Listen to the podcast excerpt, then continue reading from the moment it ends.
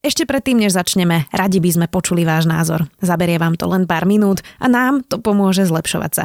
Niektorí podľa vás hovoríme pomaly, niektorí rýchlo, niektorí by sme mali namiesto sme hovoriť sme.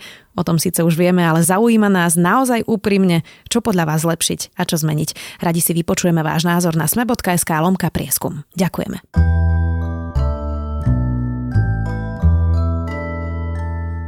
Je piatok 29. mája. Meniny má Vilma a bude stále tak jarne, premenlivo, miestami aj dážď a prehánky. Najvyššia denná teplota od 16 do 21 stupňov. Vítajte pri Dobrom ráne. V dennom podcaste Denika Sme moje meno je Zuzana Kovačič-Hanzelová. V dnešnom Dobrom ráne aj o tom, či sa naozaj na Slovensku schyluje ku kultúrno-etickej vojne, zákazu interrupcií a ako vlastne nájsť dialog s ultrakonzervatívcami, ktorí majú prvýkrát v histórii Slovenska reálnu šancu zmeniť Slovensko. Dobré ráno vám prináša Levosfér, tým marketingových stratégov. Uvítali by ste viac praktických informácií ako na marketing? Nemáte na ďalšie vzdelávanie čas? Nechajte sa inšpirovať skúsenosťami, poznatkami, úspechmi i neúspechmi z iných biznisov, ktorými vás prevedieme tak, aby vám pomohli. Počúvajte pravidelný podcast Levosfér – Marketing v praxi. Levosfér – Úspech je rozhodnutie. www.levosfér.sk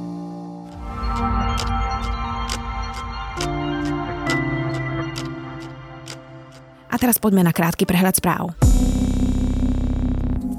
Na Slovensku platia nové pravidlá pre rúška. Výnimku dostali manželia pri svadobnom obrade a hostine, aj študenti pri skúškach. Oľano chce vymeniť všetkých 72 prednostov okresných úradov za svojich nominantov a bez výberového konania. Strana za ľudí hovorí, že takáto dohoda v koalícii nie je. To isté hovorí aj Richard Sulik z SAS. Oľano však už hľadanie šéfov naplno rozbehlo a aj keď pred voľbami sľubovali verejné výberové konanie, komisie sú zložené len z členov a sympatizantov strany Oľano a vypísané výberové konania nikde nie sú. Predvolávajú si len ľudí, ktorých sami vybrali. V RTVS sa dnes začína audit Ministerstva kultúry. Preveriť má viaceré zmluvy, ktoré sú podľa predsedu mediálneho výboru Kristiana Čekovského nevýhodné a kritizuje televíziu aj za predvolebné vysielanie v prospech Andreja Danka a SNS. Vedenie RTVS kritiku odmieta, hovorí, že nová vláda sa snaží politicky ovládnuť verejnoprávny rozhlas a televíziu. Mestské zastupiteľstvo v Bratislave schválilo odkúpenie podielu Ivana Kmotríka v Bratislavskej vodárenskej spoločnosti. Mesto tak kúpi 49-percentný podiel cerskej spoločnosti Infraservices za 10,5 milióna eur. Transakciu ešte musí schváliť protimonopolný úrad. Ak sa tak stane, skončí sa 10-ročná éra tunelovania bratislavských vodární. Čínsky parlament schválil kontroverzný zákon o Hongkongu. Kritici hovoria o konci autonómie. Návrh zakazuje aktivity smerujúce k otrhnutiu Hongkongu od Číny. Podvratnú činnosť zameranú voči vláde, zasahovanie zahraničia do miestnej politiky a terorizmus. Ide o završenie mesiace trvajúcich protestov obyvateľov proti čínskej nadvláde v krajine. Viac takýchto správ nájdete na sme.sk.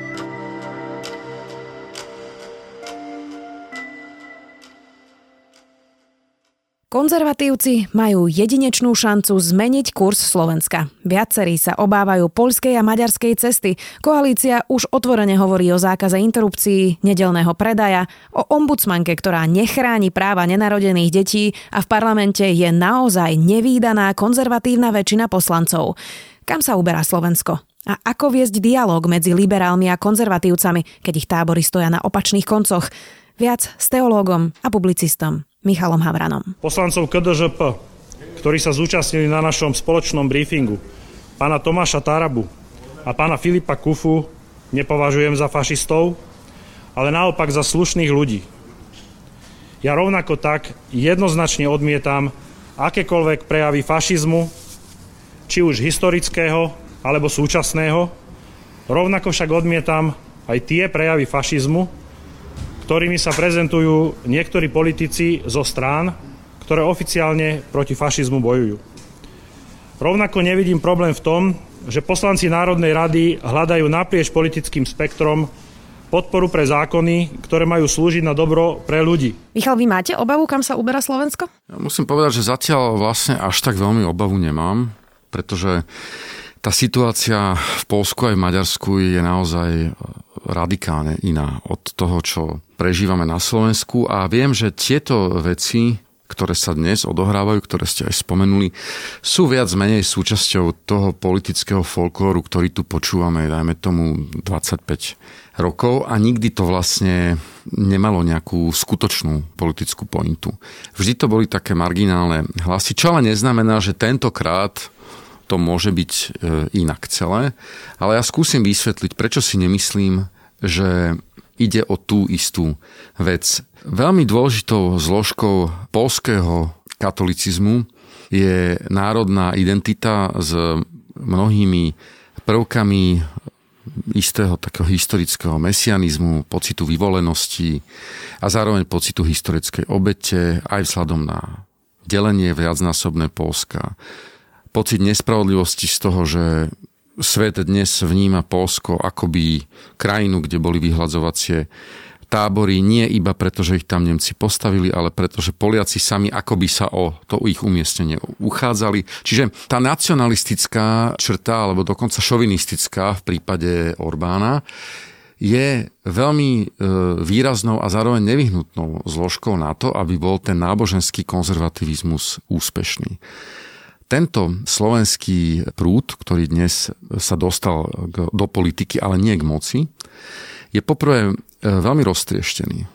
Sú tam proste e, apokalyptickí kazatelia, sú tam príslušníci letničiarských hnutí, siekt, sú tam tradiční katolíci, sú tam e, ľudia, ktorí sa hlásia k akýmsi protestantským prúdom, ktorých e, príslušníkov je viac na americkom stredozápade ako v strednej Európe. Čiže je to v skutočnosti veľmi neheterogénna skupina aktivistov, ktorá aj v súkromí, pokiaľ ich niektorých poznám, sa veľmi opovržlivo a s dešpektom vyjadruje o tých e, druhých, ktorí navonok sú akoby že ich spojencami. To je typický prípad, akým pejoratívnym spôsobom sa niektorí tradiční katolíckí e, politici vyjadrujú o príslušníkoch tých letničiarských pentakostálnych siekt alebo hnutí. Aby... Možno nás počúva niekto, kto vôbec netuší, čo sú toto za skupiny. Čo sú to za skupiny? Tak tradičný katolicizmus to asi vieme, ale tie pentakostálne hnutia alebo náboženské, prebudenecké alebo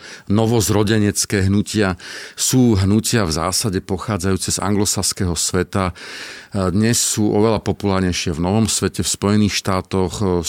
Ľudia to, aby som to tak zjednodušil, poznajú hlavne z gospel gospelových eh, klipov Michaela Jacksona, ale v podstate sú to tie náboženské komunity, ktoré prežívajú veľmi emocionálne vlastné, vlastnú vieru. A tento typ videí napríklad v súčasnosti akoby, že koluje po slovenskom internete. Ľudia sú z toho šokovaní. O ministrovi zdravotníctva. Napríklad, ale aj o iných teda. Lebo myslím si, že aj ďalší poslanci sú z tých hnutí, že uh, Nový Jeruzalém. A takto také malé, oni sa teda ohradzujú voči tomu, že sú sekty, lebo sú mnohí z nich teda naozaj ako afiliovaní, neviem, že k baptistom a tak. Ale v zásade, v zásade ako aj religionisti ich nazývajú sektami a v podstate ich považujú za takú nejakú čudnú subkultúru, typickú pre anglosaský svet, ktorá sa viac menej neú neúspešne e, snaží preniknúť aj na starý kontinent, no ale darí sa je to veľmi, akože vo veľmi obmedzenom množstve. Musím povedať, že keby ste postavili tradičného ideológa rímskeho katolicizmu politického, nie teológa, a zdôrazňujem ideológa, lebo, lebo, lebo to je asi najväčší problém tejto diskusie, že vstúpili do nej ideológovia, ktorí sa vydávajú za teológov. A takého klasického letničiarského veriaceho, ktorý už nabral odvahu ako k politickej akcii, tak by ste zistili, že nemusíte nič robiť, by ste si dali pukance a by ste sa zabávali na tom, ako sa oni vzájomne budú obviňovať z toho, že kto je väčší heretik, odpadlík od pravej viery, kto slúži väčšiemu gangstrovi alebo čo. Lebo tieto hnutia všetky vznikli zo schizmy s rímským katolicizmom. Dobre, sú roztrieštení, tomu rozumiem. Ano. Napriek tomu sme nikdy nemali toľko možno až ultrakonzervatívcov v parlamente, ale aj vo vláde. A vlastne z toho, čo teraz e, vidíme, tak e, napriek tomu, že Igor Matovič deklaroval, že on vlastne nechce otvárať tieto kultúrno-etické témy a že by bol najradšej, keby zostalo status quo a vôbec to neotvárali, tak zrazu sú na stole zatvorené obchody v nedelu, zrazu tu hovoríme o zakázaní interrupcií. Olga Pietruchová odchádza z ministerstva, lebo musela príjmať všetky pripomienky konferencie biskupov Slovenska. A ako keby tie témy prichádzajú teda na stôl, bez ohľadu na to, či sú roztrieštené roztrieštený alebo nie. Máme sa teda pripraviť, že 4 roky tu budeme diskutovať o ideologických nápadoch konzervatívnych poslancov a členov vlády? Bohužiaľ, bohužiaľ, pretože e, toto je súčasťou dnes e, trendu v Európe že svet akoby že sa zlomil na dve časti, alebo možno na viacero. Na oboch stranách sú síce akoby nejaké umiernené hlasy, ktoré volajú po akomsi dialogu, ale to by sme si najskôr museli ujasniť, že kto s kým vlastne chce diskutovať.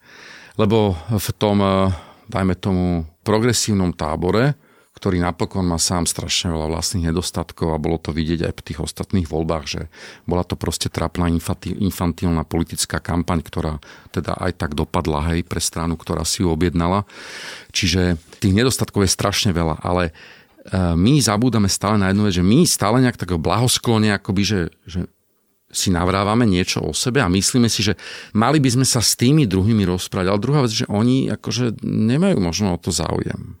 Mnohí z nich akože nemajú záujem e, napríklad rozprávať sa s vami že oni akože vás nepovažujú za partnera do diskusie a tá naša ako blahosklonnosť, taká misionárska, že my sme akože tí e, ľudia, ktorí sú takí, že otvorenejší a tak a že snažíme sa vás pochopiť, lebo my sme vlastne aj vaše mamy, aj vaši psychoterapeuti, no tak vlastne naráža na absolútny nezáujem. Čiže, čiže tá diskusia bude veľmi ťažká.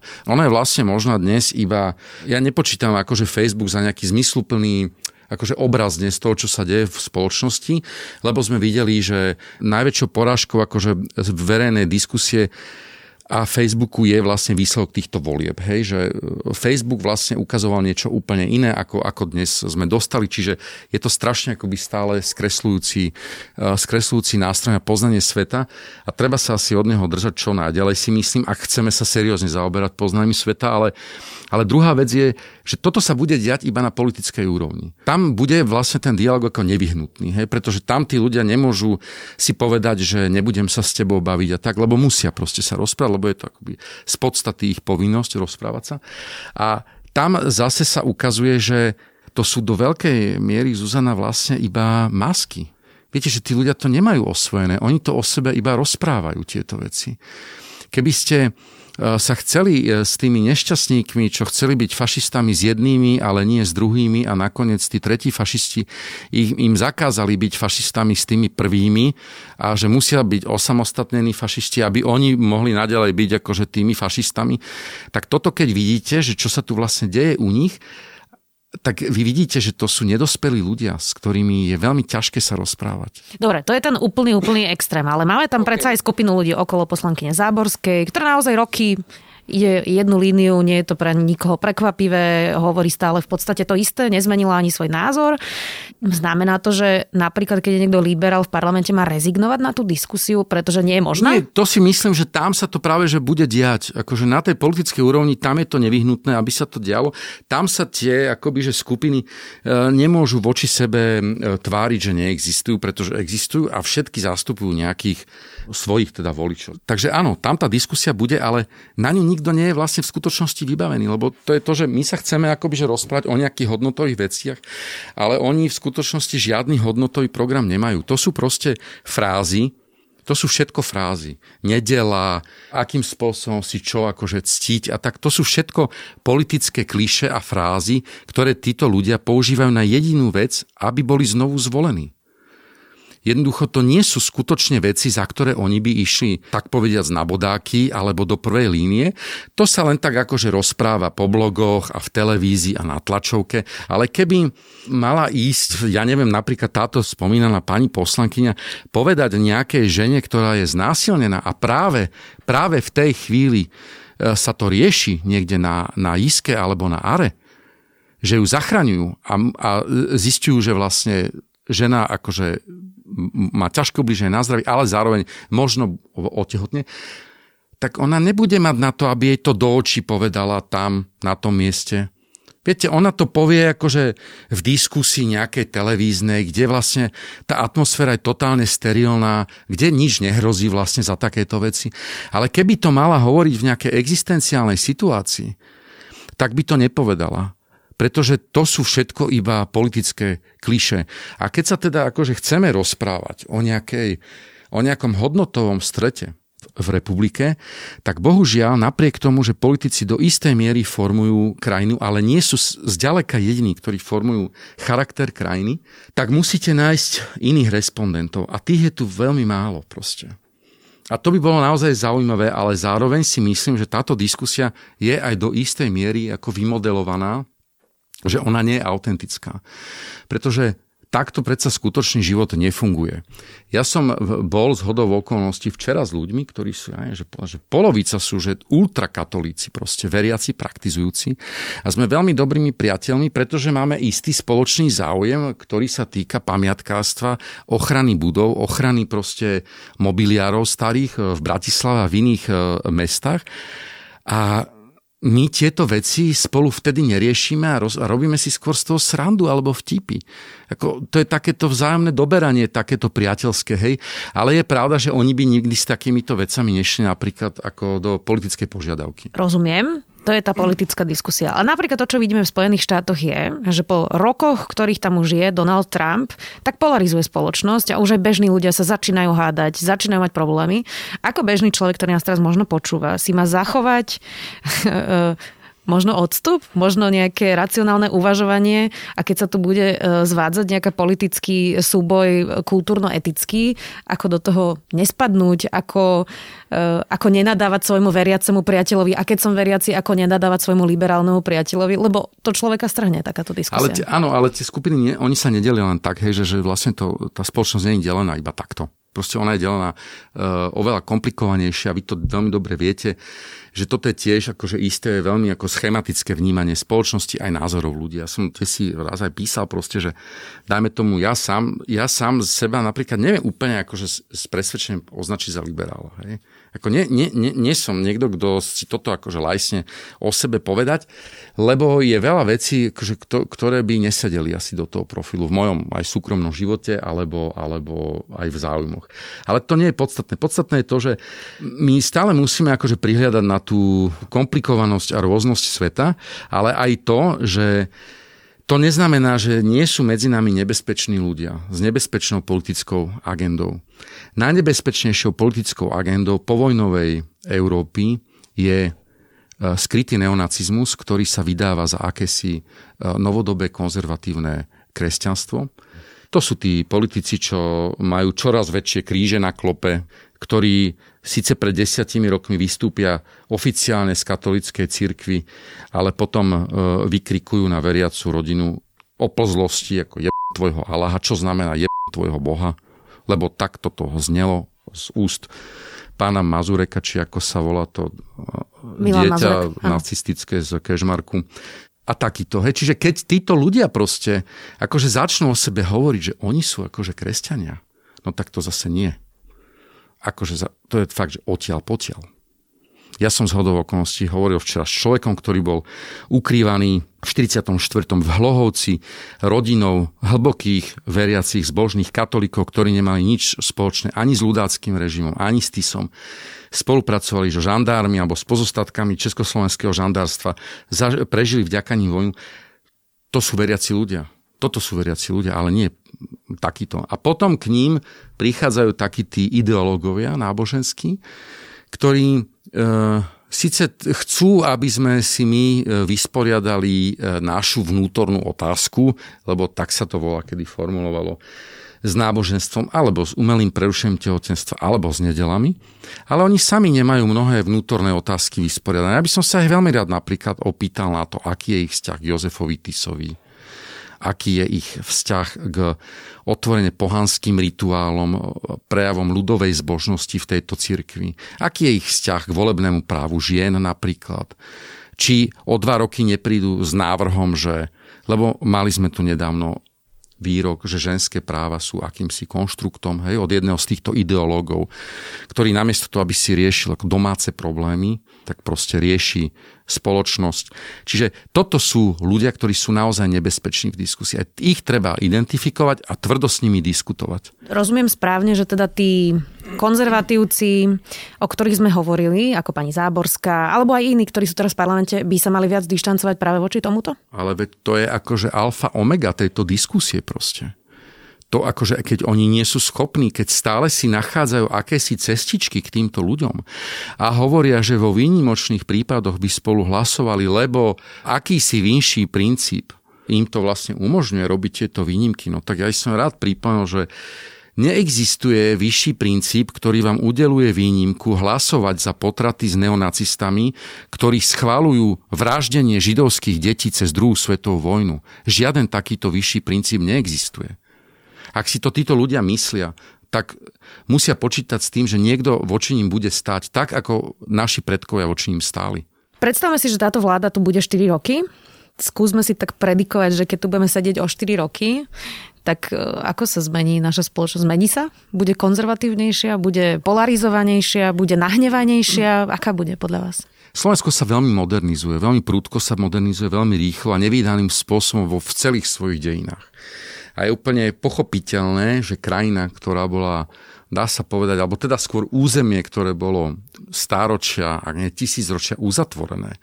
A mimo stojace tých skutočných výmen obyvateľstva, príchodov, odchodov veľkého obyvateľstva s výnimkou možno tatárskych vpádov a protitureckých vojen, dnes zažíva e, niečo také, ako keď máte, viete, že mladý orech a vy sa ho snažíte akože otvoriť, ale on sa ešte bráni ale zároveň viete, že je trošku chutnejší, lebo vlastne tie mladé orechy síce sú také, kladú väčší odpor, ale vlastne sú chutnejšie.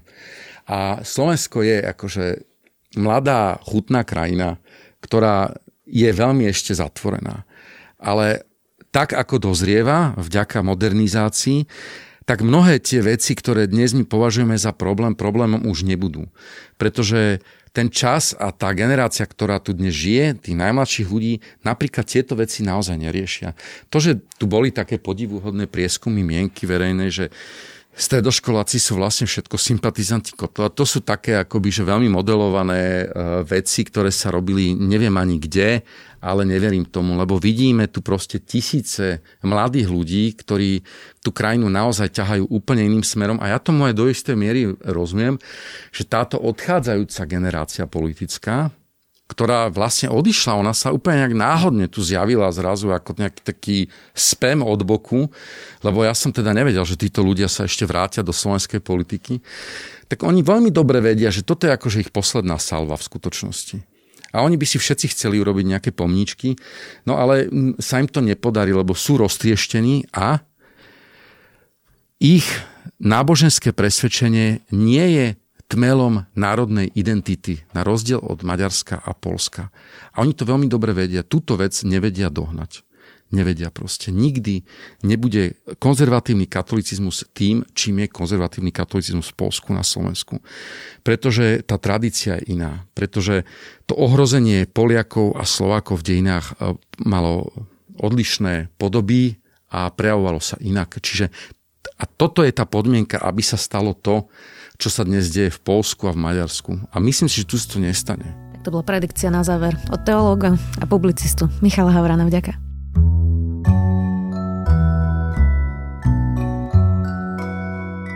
Ak máte Apple TV, rozhodne vám odporúčam minisériu Defending Jacob, detektívny príbeh rodiny, kde rodičia zistia, že ich 14-ročný syn je podozrivý z vraždy spolužiaka. Práve dnes vychádza finálový diel, to je môj zaujímavý tip na záver. Dobré ráno pre vás okrem mňa každý deň pripravuje aj Tomáš Prokopčák, Nikola Bajánová, Jana Maťková a za produkciu Jozef Matej a Dávid Tvrdoň. Do počutia opäť v pondelok.